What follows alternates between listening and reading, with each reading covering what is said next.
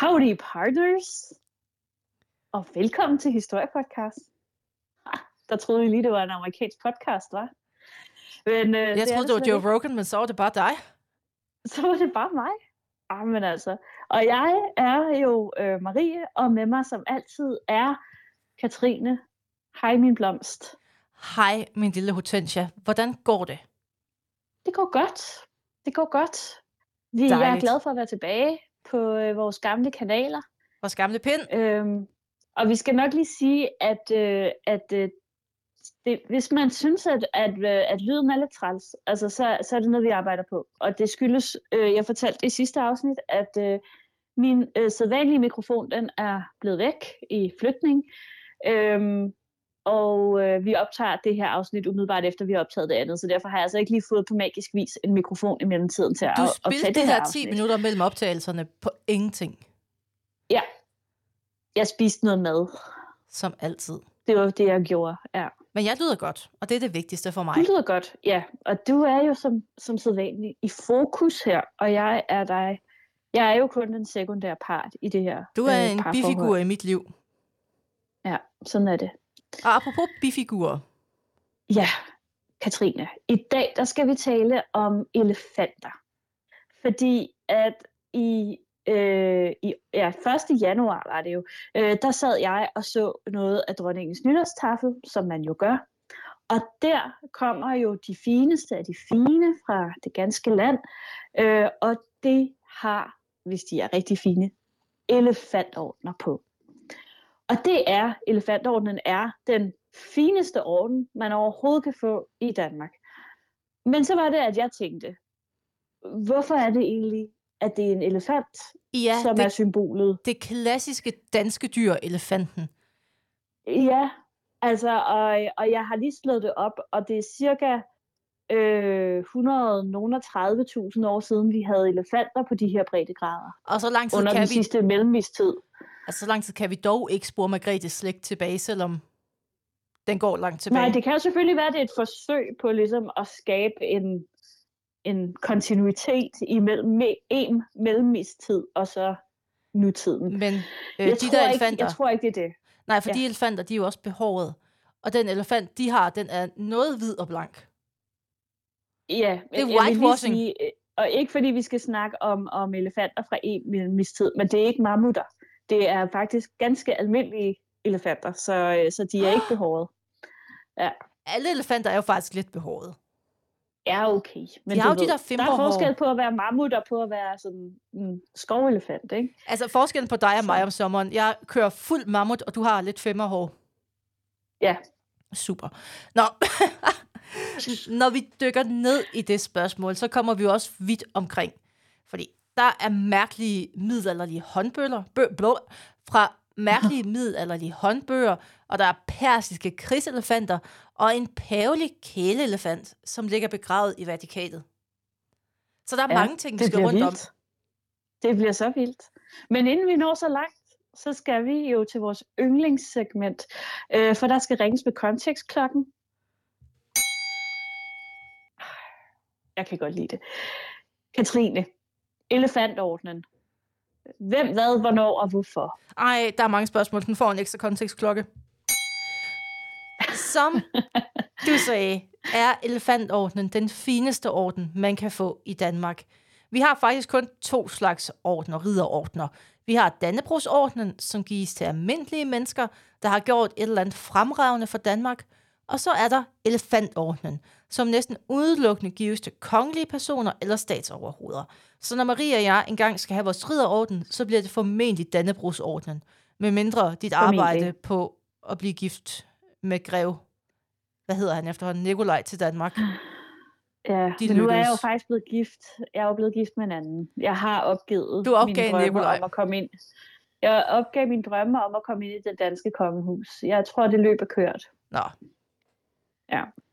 Øhm, men udover at være den fineste orden, altså elefantordenen, så er det faktisk også den ældste. Øh, den kan spores tilbage til tiden omkring 1460, hvor kong Christian den første stiftede en kongelig ridderorden.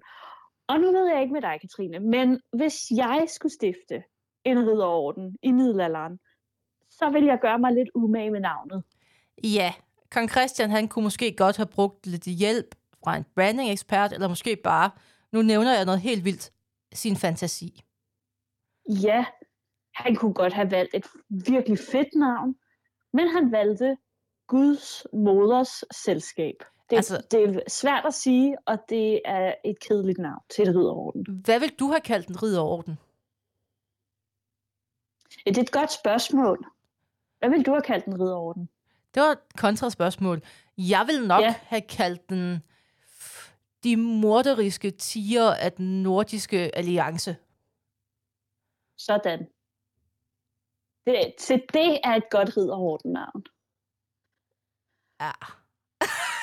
jeg sidder allerede i gang med at lave et våbenskjold inde i mit hoved, så øh, tak for den ja, her gang. Jeg kunne godt fornemme, der, der tabte jeg dig ligesom. Tilbage på sporet. ja, fordi, hvad er det så? Altså, hvad har Guds moder med elefanter at gøre? Kalder han Guds moder for tyk? Øh, men nej. Fordi selskabets ordenstegn var en medaljon med et billede af Jomfru Maria med Jesusbarnet. Og medaljongen sad i en kæde af elefanter med tårn på ryggen. Det er ikke lige så sejt som tiger med svær. Jeg det er det, det ikke. Det er det ikke. Men lad os lige trykke pause her en gang øh, i overført betydning. Vi er i 1460. Du laver et religiøst selskab, og du vælger elefanter med tårn på ryggen til at illustrere dit religiøse selskab. Af alle dyr, for eksempel tiger med svær, vælger du en elefant med et tårn. Hvorfor? Fordi elefanten var helt vildt populær i middelalderen, faktisk. Ja, i 12- og 1300-tallet var noget af det mest populære litteratur de såkaldte besti... Hvad vil du sige? Bestiarider?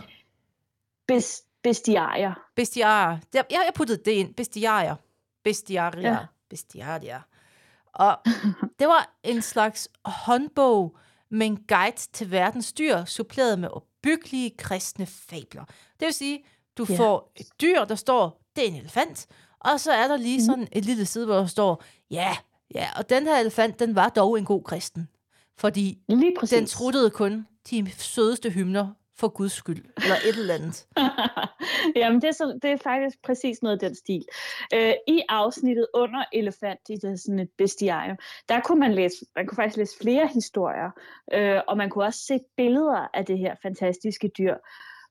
Og det kan man google, og så kan man ligesom prøve at se, øh, at man kan godt, altså, man skal sige, man kan godt se, at de færreste europæere, de hverken havde set eller oplevet sådan en elefant i levende liv. Der er brugt lidt fri fantasi der. Ja, øhm, man kan jo sige, altså det var jo historien om grimme tegnede dyr i middelalderen. Og man tænkte, at der er siddet en tegner, og så ham, der har betalt ham for at lave tegning, han har spurgt, ved du, hvordan en elefant ser ud? Og så er tegneren, fordi kunstnere de er sultne og gerne vil tjene penge, sagt, ja, spørgsmålstegn. Det er den der med benene. Og, yeah. og det, der er nogle gode udgaver af dyr, det må man sige. Der er kreative yeah. udlægninger, og jeg har aldrig op... Altså, jeg tænker, katte havde man dog set, men de blev også som regel ret grimme. Ja. Yeah. Med mindre katten måske... først kom til, til... Måske katten faktisk først blev et dyr, efter fotografiet blev opfundet. Jeg ved det ikke. Kan... Det gjorde det så ikke, kan arkeologen fortælle dig. I udlægger alt med facts. Ja, sådan er vi. Øhm, men altså, øh, der var ikke særlig meget kildekritik, når folk de læste de her øh, bestiarier. Det var, øh, man så bare de her billeder og tænkte, wow, ser en elefant sådan der? Okay, sejt. Øh, og, så, øh, og så læste man de her opbyggelige historier, og så tænkte man, nu ved jeg rigtig meget om elefanter. Man kan jo sige, at der gik nogle år fra, at jeg hørte elefantens vuggevise, til at jeg faktisk så en elefant i virkeligheden. Det er lidt det samme. Det er faktisk, faktisk det samme. Og ved du hvad, ja, da jeg så en zebra for første gang, helt apropos elefantens vuggevise, da jeg så en zebra for første gang, da jeg var barn, der kan jeg, jeg kan tydeligt huske, at jeg forsøgte, om jeg kunne se ind under den, så jeg kunne se, hvor den ligesom havde lynlåsen til sin natdragt. Nå. Ja. Ej. Fordi det havde jeg jo hørt i sangen. Så faktisk parallellen, den er en til en. Lige præcis. I de her bøger kunne man blandt andet læse historien om elefanten, der faldt i søvn, lænet op af et træ, som blev fældet, hvor efter elefanten faldt hjælpeløst til jorden. Oh. Den kunne først komme mm. op, da en anden lille elefant kom forbi og trak den op med sin snabel. Den hjalp sin næste. Den var en god kristen Ja. elefant. Det var den. Man kunne også læse, at elefanter var rene, uskyldige og ekstremt monogame dyr, og i øvrigt også aseksuelle, som kun formerer sig, hvis det var absolut nødvendigt. Og når ja, så var elefantens værste fjende jo selvfølgelig dragen, som alle jo ved æder nyfødte elefanter. Så man havde simpelthen en stand-in djævel, der spiste babyer. Super for det her meget pæne kristne dyr. Ja. Altså, man havde det Præcis. vildt i middelalderen. Jeg siger det bare. Man havde det så vildt i middelalderen. Øh, historien om elefanten, der væltede og blev hjulpet op af den lille elefant, den blev i øvrigt set som en parallel historie til Adam og Evas fald. Og den lille elefant, det er Kristus, som kommer og frelser Adam og Eva. Øh, men samtidig handler det selvfølgelig også om, at Kristus kommer og frelser den faldende menneskehed. Det er sådan lidt med de der middelalderhistorier, at det er sådan, altså symbolikken, den er sådan meget lag på lag på lag på lag. Altså der er sådan, ja, intet er, hvad det giver sig ud for at være. Øhm, alt kan spores tilbage til Bibelen. Nu er jeg jo ikke ekspert i middelalderlitteratur, men du er altid kun et abstraktionslag fra det gamle testamente, og sådan er det. If in doubt, så har det formentlig noget med Bibelen at gøre. Det er et trick. Ligesom hvis du læser noget med Freud, så er det bare et skridt fra at sige, det er nok noget med sex. Ja. Så det er meget let. Det er et tip til middelalderlitteratur fra Katrina Marie Trademark. så når Christian den første valgte elefanten til sin ordenskæde, så kunne det både være en hentydning til, at elefantens, det var sådan det her rene, uskyldige, monogame og aseksuelle væsen, og som et symbol på Kristus frelse. Og det er jo Mhm. meget smukt. Det er jo meget smukt, men nu var det jo ikke bare en elefant, han havde i den her kæde. Det er en elefant med et tårn på ryggen. What's up with that? Ja, når man kigger i de her bøger, så er der rigtig mange illustrationer af elefanter med tårne eller slotte på ryggen. Øh, det ser man ikke rigtig i naturen. I hvert fald ikke så tit. Øh, Mm-mm. men der er ikke rigtig nogen forklaring. Der er ikke, der er ikke nogen kontekst på det. Og det fremgår ikke af historierne, hvorfor at de har bestemt sig til, at der skal være et tårn på ryggen. Nej. Altså en gang imellem kan der godt stå noget med, at uh, se, elefanten er så stærk, at den kan bære et helt slot på ryggen. Men så sidder man sådan lidt tilbage med ideen om, altså, men hvorfor skal den her elefant gå rundt med et slot på ryggen? Altså, hvad, hvor kommer den tanke lige fra? Okay, okay, okay. Hold fast. Hold fast. Nu siger jeg bare to ord, Marie. Babelstårnet. Mm-hmm. Kunne det være, fordi at Babeltårnet, det var jo... Altså lige indtil at Gud siger, hvad med nej, så er det jo et tårn, der er bygget af en forenet menneskelighed for at nå himlen. Ja. Indtil igen, at de bliver lidt for smarte af, og Gud tager sproget fra dem. Men, jeg siger det bare, men, Det var- Okay, hvor kommer elefanten ind i det? Jamen det var jo Jesus. Så det er et, et uskyld, der bærer et tårn, der søger mod himlen. Ja, okay. Jeg holder ja, fast på den. Ja, ja. Og jeg fordi det se, for, du kommer fra. forener menneskeheden. Ligesom Ja. kongen. Nå, tilbage til det. Ja. Altså, måske er det bare syret middelalder tankegang, eller også har jeg lige løst det. Hvad siger du? Ja, det kan også være. Jamen, jeg, altså, jeg tænker, at, at øh, eftersom at vores afsnit skal være lidt længere end det, så, så kommer der nogle flere forklaringsmodeller. Men, men lad os bare holde fast i den også. Det er, det er meget muligt. Vi kan ikke udrykke det. Min søndagsskole øhm. Øhm. fornægter sig ikke. Men den, øh, men den middelalderlige syrede tankegang, den kommer jo ikke som en overraskelse. Altså de fleste, der har moret sig med at finde billeder øh, fra middelalderen, hvilket man jo gør, øh, de ved også, at altså, de, var, de havde faktisk virkelig god humor i middelalderen. De havde en meget syret tankegang. Nå, men, øh, men der er måske også en anden forklaring, fordi elefanten med tårnet eller slottet på ryggen er formentlig en reference til oldtidens krigselefanter. Og en af middelalderens mest populære fortællinger, hvor der indgik krigselefanter, det var historien om Elazar fra den første markærbog. Ja, og hvis man tænker, det lyder gammelt, så er det helt rigtigt. De to Maccabeer-bøger, Maccabeer-bøger, Maccabeer-bøger. Maccabeer-bøger, der er sådan lidt Maccabeer over det, Nå. Øhm, indgår i det gamle testamente, og de handler om øh, Judas Maccabeeren. Øh, jeg tror ikke, det er den samme Judas som ham. Der var i, flere øh, Judaser på spil. Gethsemane. Det, det var et populært navn på det tidspunkt. Øh, så det handler om ham her, der hedder Judas Maccabeeren, og Maccabeernes, øh, det er sådan et helt folkeslag, oprør mod et andet folkeslag, som, ej, de der bibelske navne, de er simpelthen så onde. Men det er også bare Et igennem. oprør m- mod Seleukiderne, som var et folk, der boede i Perseriet. Ah. Altså Mhm. kort fortalt, der bliver makabærerne angrebet af en kæmpestor seleukidisk hær, som blandt andet består af mellem 30 og 80 krigselefanter. Og igen, der er et spænd, og ligesom med så meget andet, så er det, hvilken kilde man læser, der sådan lige definerer Ja. det her. Så der er et spænd, Mhm. plus minus. Ja. Og krigselefanterne, de bliver beskrevet med tårne af træ på ryggen, hvor der står soldater og skyder eller kaster ting på fodfolkene. Og hvis man nu Ja. er ivrig uh, Lord of the Ring uh, entusiast, så skal du bare tænke på en olifant. Okay, fair nok. Øh, men øh, Elazar, han får øje på kongens elefant, og han beslutter sig for at gå til angreb.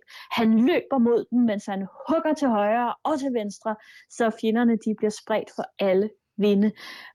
Da han når elefanten, så kaster han sig ind under den og dræber den med et velplaceret spydstik i buen.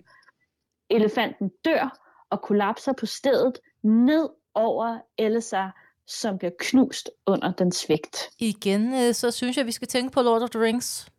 Men udover det. Okay?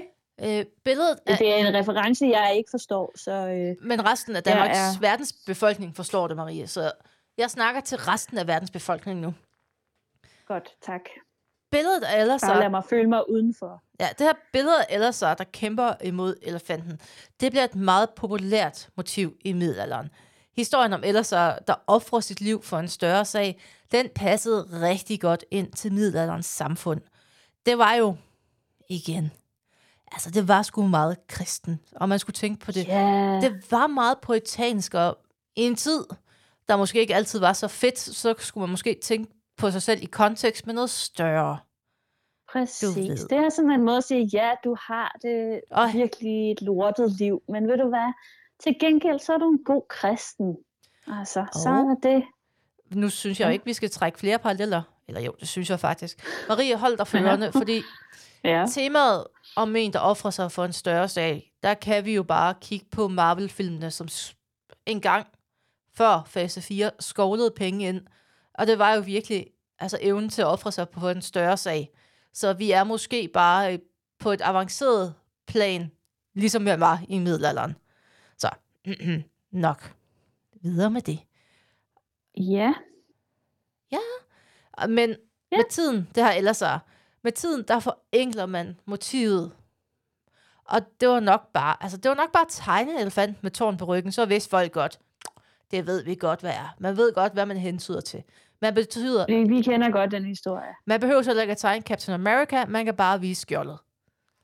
Præcis. Og, ta- og Batman, altså, så kan du bare have det der. Når noget Symbol. bliver så indgroet i en kultur, så kan man godt nøjes Ja. med et symbol. Præcis. Og hvis du nu har en stat, der er afhængig af lojale ridere, som skal helst være villige til at ofre deres liv for dig, for, eller for dig og din sag, så vil historien om Elazar jo være ret perfekt, tænker jeg. Og hvis man nu skulle lave en ridderorden, så vil den tårnbærende elefant, så vil, vil der være rimelig godt bud på et ordenstegn, der lige minder dine ridder om, hvorfor de er med i din klub. Ja, altså.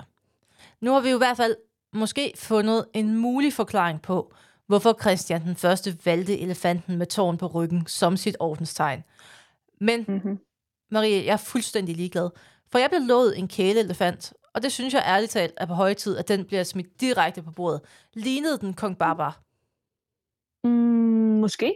Du kan faktisk google et billede af den. Det vender vi tilbage til om lidt. Øh, men øh, reformationen ramte Danmark i 1536.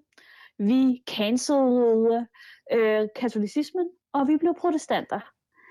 Der var mange ting, der blev sløjfet i den proces, og en af de ting var også Christian den første ridderorden, Guds moders selskab.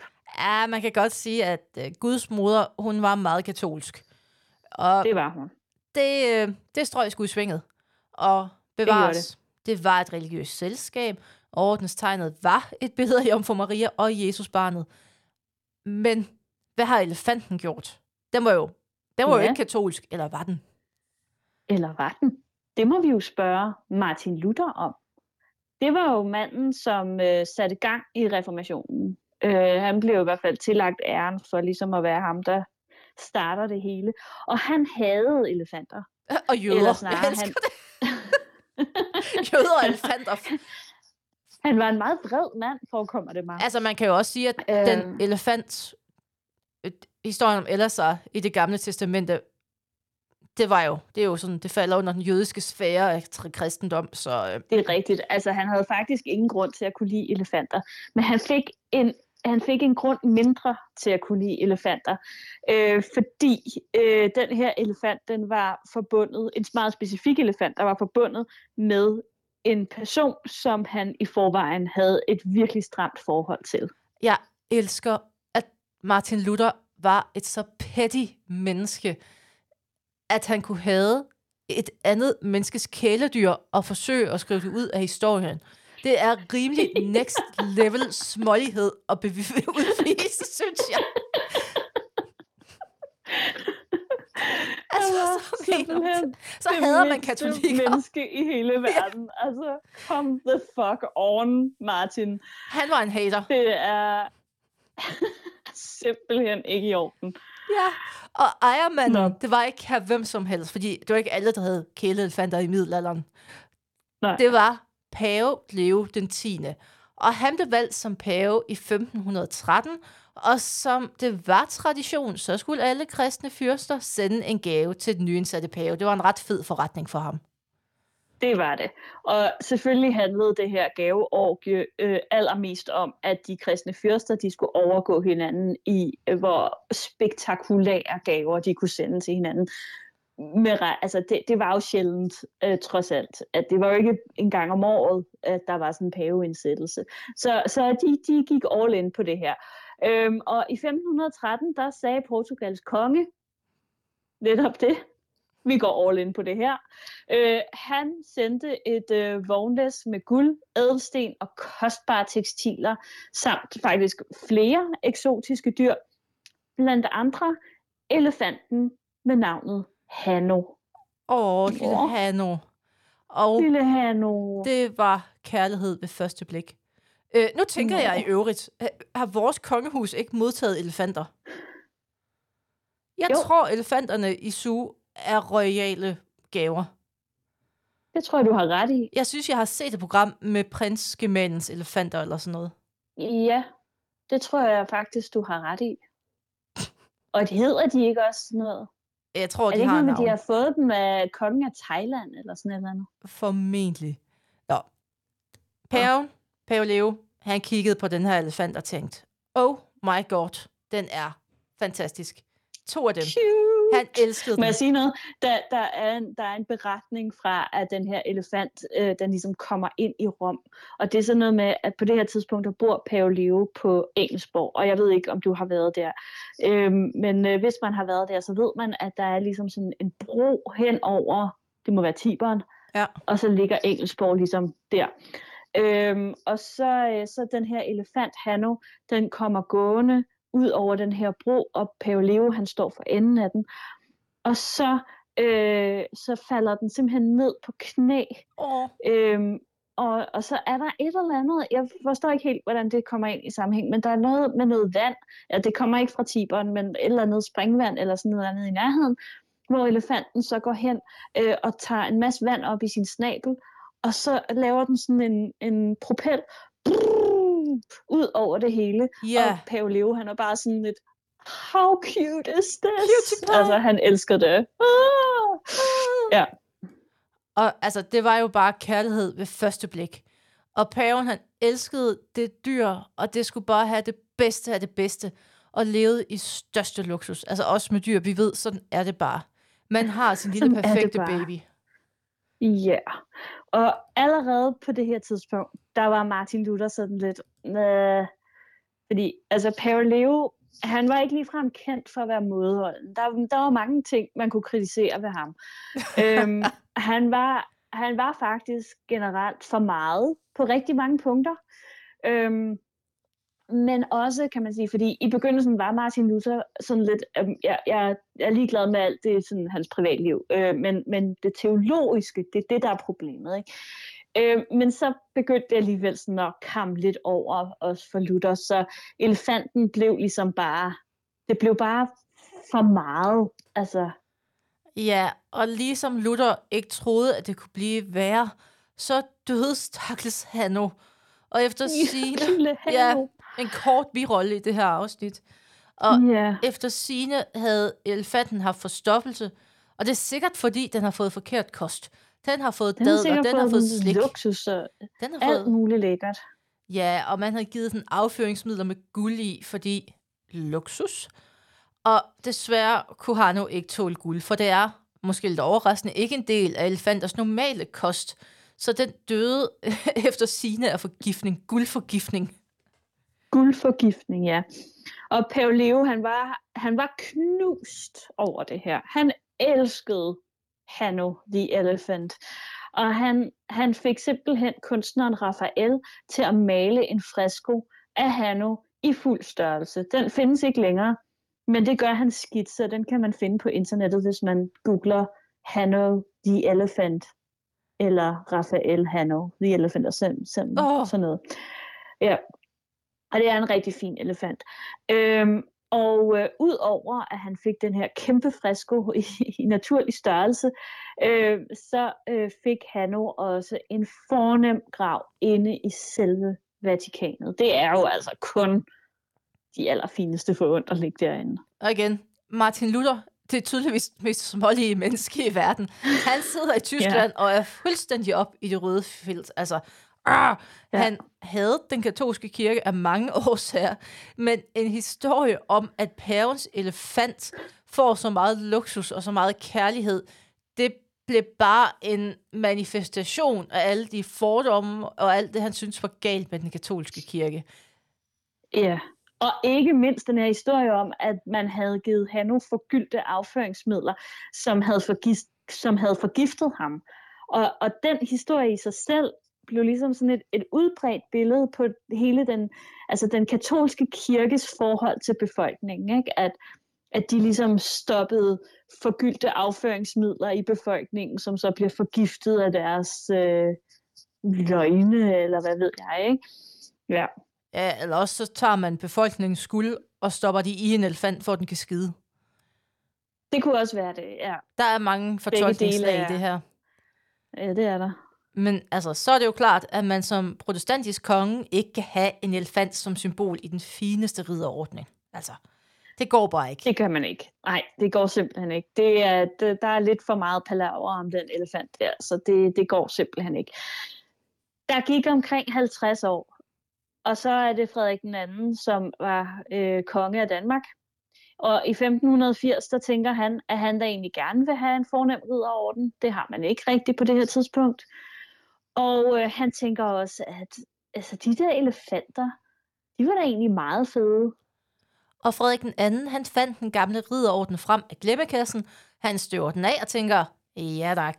Han retter den til, så den passede til et moderne protestantisk samfund. Og det betød farvel farvel til medaljon med Jomfru Maria. Og nu er det kun elefanten med tårnet på ryggen, der var ordenstegnet. Og det gode spørgsmål er jo så, hvorfor gør han det? Altså er det bare, altså var han, var han også inspireret af historien om, om Elisar og hans øh, kamp mod elefanten? Øh, er han inspireret af bestiarierne og deres sådan, måske lidt øh, syrede fortællinger om elefanter? Var det en hyldest til Hanno, og dermed et lille klaps til øh, reformationen og, og, og Martin Luther? Eller synes han bare, at elefanten med tårnet på ryggen var øh, mega cool? Vi Altså, ved, det... det... er jo sådan set ikke... Altså, Nej. man kan også spørge, hvorfor synes man, at dyr er cool? Jeg har, jeg har forresten gentænkt min ridderorden. Det skulle være en triceratops. Ja. Det skulle være en Klart. triceratops med nunchucks. Og så skulle den Men hedde... hvad for noget? Med nunchucks. Hvad er det? Øh, det er de der, hvor man har en stav, og så er der en kæde til den næste stav. Øh, Ninja Turtles har det også. Ah, Ja, ja, okay. Men vi ved jo, altså jeg er ligesom øh, kongen nu, man ved ikke, hvorfor man har et yndlingsdyr, men det har man bare nogle gange. Øhm, Mm. der er ikke bevaret noget skriftligt materiale om den her beslutningsproces. Og der er ikke, i sagens natur heller ikke noget, der fortæller præcis, hvorfor elefantordenen, altså den her, det blev, som det blev. Altså, der er, Nej. ikke, der er ikke lige nedskrevet, og så synes jeg, at den repræsenterer, og det var, mm, han var Mm, bare, han var en konge, han sagde, den er fed, den vil jeg have. Det skal være en elefant. det skal være elefant med tårn. Det er et fucking badass dyr. Men man mener, at han gjorde det for at skabe sammenhæng med den gamle orden, og derved give den nye orden noget, noget pondus, noget alder. Altså, der var sgu noget ancienitet ja. i den orden, og den ville han egentlig gerne låne. Og så tweakede han den Ja. lidt, så de der peske protestanter, de ikke blev sure. Og så Præcis. tænkte han, det går. Og jeg tænker måske, når vi er sådan 50 år efter selve reformationen, så kan det også godt være, at man ligesom havde, man var kølet lidt af i forhold Ja, til de nye elefanter. fanatikerne, de var ligesom, Ah, så tænkte man, ah, ham der, Martin Luther, han var også, han var lidt smålig. han er Men, long altså, gone. det var jo ikke, altså, det var jo ikke elefantens skyld, helt ærligt.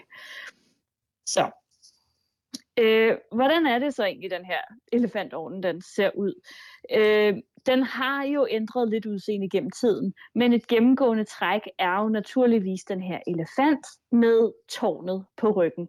Og i dag, hvis man finder et billede af elefantordenen, som den ser ud i dag, så er den lavet af øh, hvid emaljeret guld, og øh, så har den et fikst lille tårn på ryggen øh, med påmalede røde mursten, der simpelthen er besat med diamanter. Og i nogle udgaver, så har man en lille fyr siddende.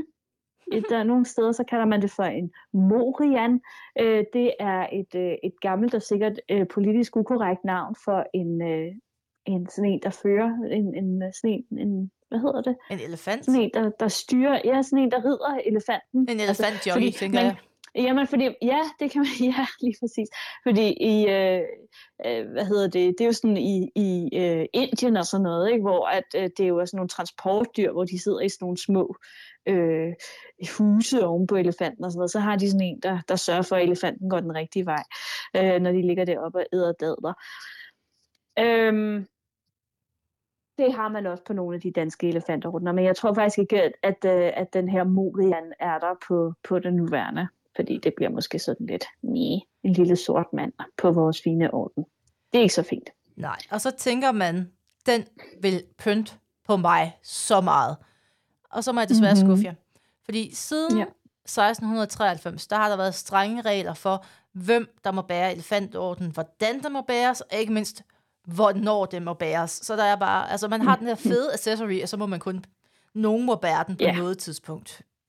Ja, du kan ikke bare gå og flashe din elefant, Øh, som, man man, siger. siger. som man siger. det var nu, du skulle have den der.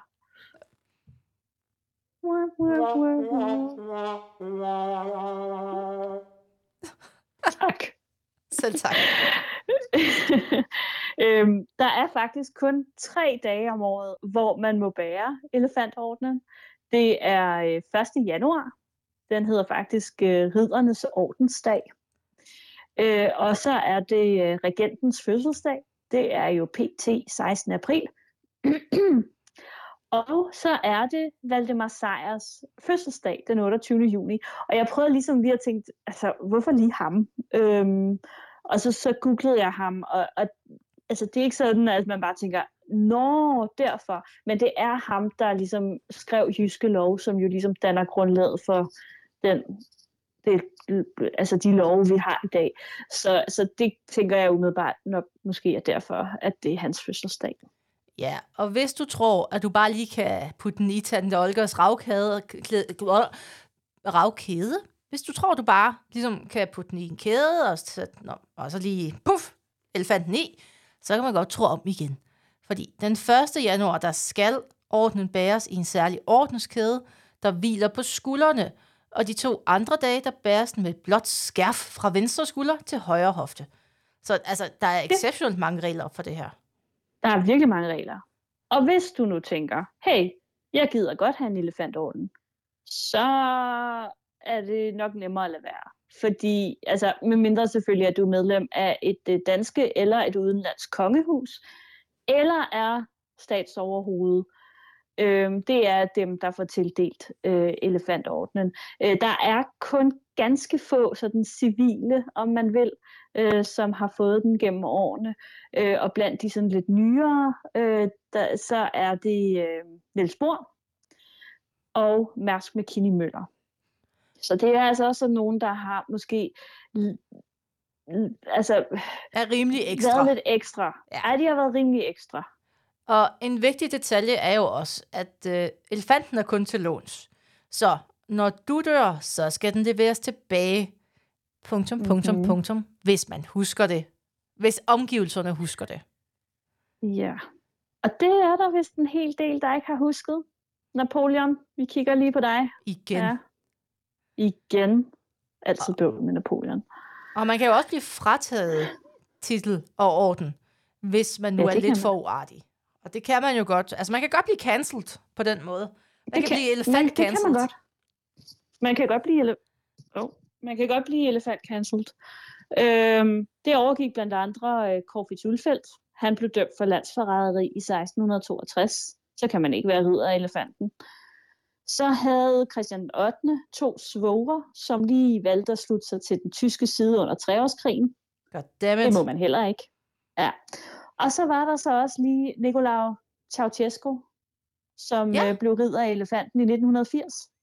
Det var han så lige frem til den 23. december 1989, hvor det hele blev kaldt tilbage. Og han blev så i øvrigt henrettet to dage senere. Har vi den elefantorden? Er den blevet, altså, ligger den et sted? Har vi styr på det? Ja, det er jo et godt spørgsmål, fordi altså, jeg må faktisk indrømme, at jeg ikke har set den der, men der blev lavet en programserie, hvor der var sådan to fyre, der rejste rundt i hele Europa for at lede efter nogle af de her elefantordner, som ikke er blevet leveret tilbage. Jeg ved ikke, om Ceausescu er en af dem. Øh, kongehuset øh, vil ikke oplyse, hvor mange de reelt mangler. Altså, hvor mange der ikke er blevet leveret tilbage.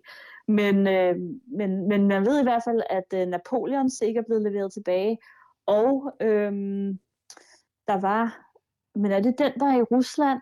Jeg kan ikke huske det. Der ligger en over i Rusland, der er ligesom lidt svært at komme over lige nu og hente den tilbage.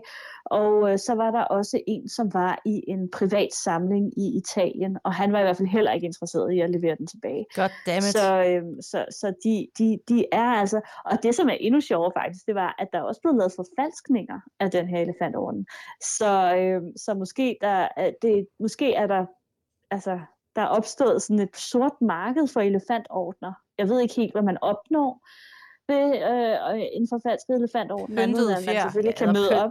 Lånte pyntefjer. Det er din, det er din adgangsbillet til dronningens øh, nytårstafel. Siger, at jeg har sgu glemt min billet derhjemme, men jeg har min elefantorden med. Nå, okay. Jeg færdig. mistænker, uden at skulle sige noget om kongehusets ordentlighed, men jeg kunne godt forestille mig, at de havde en liste. Men man kan jo blive ja. Men jeg vil så sige i, i virkeligheden, at øh, noget af det, der står på, fordi altså kongehuset har jo faktisk en meget informativ hjemmeside, det må man give dem. Øhm, men noget af det, der står, det er, at man ikke ved, hvorfor at der er en, at øh, elefantordnen er en, en elefant. Og det var også ligesom noget af det, der så ansporede mig til at, at lave det her afsnit, fordi jeg tænkte, at det må man da kunne finde ud af, det må man da kunne komme med et bud på. Så øhm, jeg føler faktisk lige, at vi har løst en opgave for kongehuset. Og så jeg håber jo lidt, at de, øh, Der falder en at de måske øh, lytter med øh, og, og har taget noter. Jeg til det her. kan kun tænke på én ting, Marie. Mm-hmm. Og det er verdens bedste spil, Age of Empires 2. Det er mm-hmm. et uh, strategispil, hvor du blandt andet kan have krigselefanter. Men ja. du kan også have munke, og munkes funktion, det er at omvende andre, altså fjendens tropper, til at være dine tropper. Og okay. de her munke kan omvende elefanterne til at være dine elefanter. Og det siger til mig, fordi Age of Empires er jo det mest historisk korrekte spil nogensinde, at elefanter har en religiøs tilgang til livet. Så med den Ja. forudsætning, så tænker jeg, at det giver exceptionelt god mening, at de kan have tårn på, Ja. og de kan have religiøse tendenser. Vi taler ja simpelthen øh, religiøse krigselefanter Ja. i vores elefantorden. De er OG religiøse krigere, og jeg køber ind på, at elefanter formentlig er, de læner sig mod det katolske, fordi de er meget pompøse. Ja, Jeg kunne ikke det kan der være noget om. En elefant ser bare bedre ud i guldkæder, end den gør i et eller andet kedeligt lærredstøj. Det må jeg bare sige. Jeg tror heller ikke, jeg tror heller ikke elefanter nødvendigvis er specielt protestantiske, nej. Nej. Jeg tror godt, de kan lide, de kan godt lide lidt uh, sådan, uh, de, de, de, de er lidt flamboyante. De er ekstravagante. Det er et ekstravagant dyr. Ja, ja, Altså, ja. og i Bibelen, der skal vi jo også huske, at øh, kong Salomon, han sad jo på en trone lavet af elfenben. Altså, det er jo et royalt dyr. Mm. Det er jo Det er også, det, ja. Og med de ord, tak fordi I lyttede med.